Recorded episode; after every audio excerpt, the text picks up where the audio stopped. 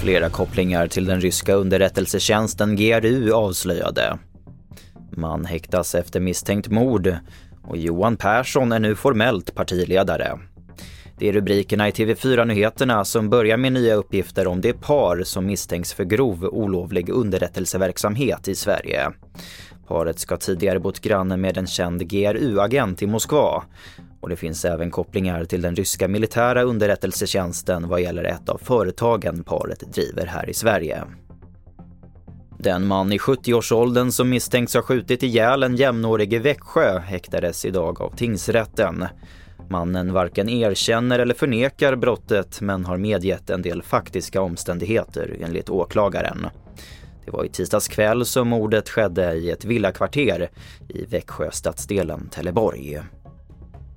E-handelsförsäljningen under gårdagens Black Friday minskade med 12% jämfört med förra året. Det visar siffror vi precis fått in från Svea Bank och jämförelsesajten Prisjakt.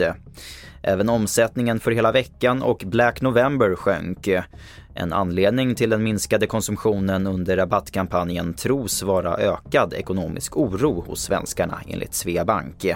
Emma Lindgren är expert inom digital konsumtion på Sveabank.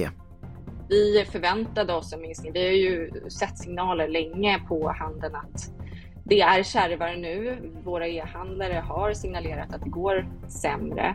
Ehm, så ehm, de prognoser som vi har tagit del av har ju varit att vi, vi kommer att se en, en minskad försäljning ehm, under slutet av året.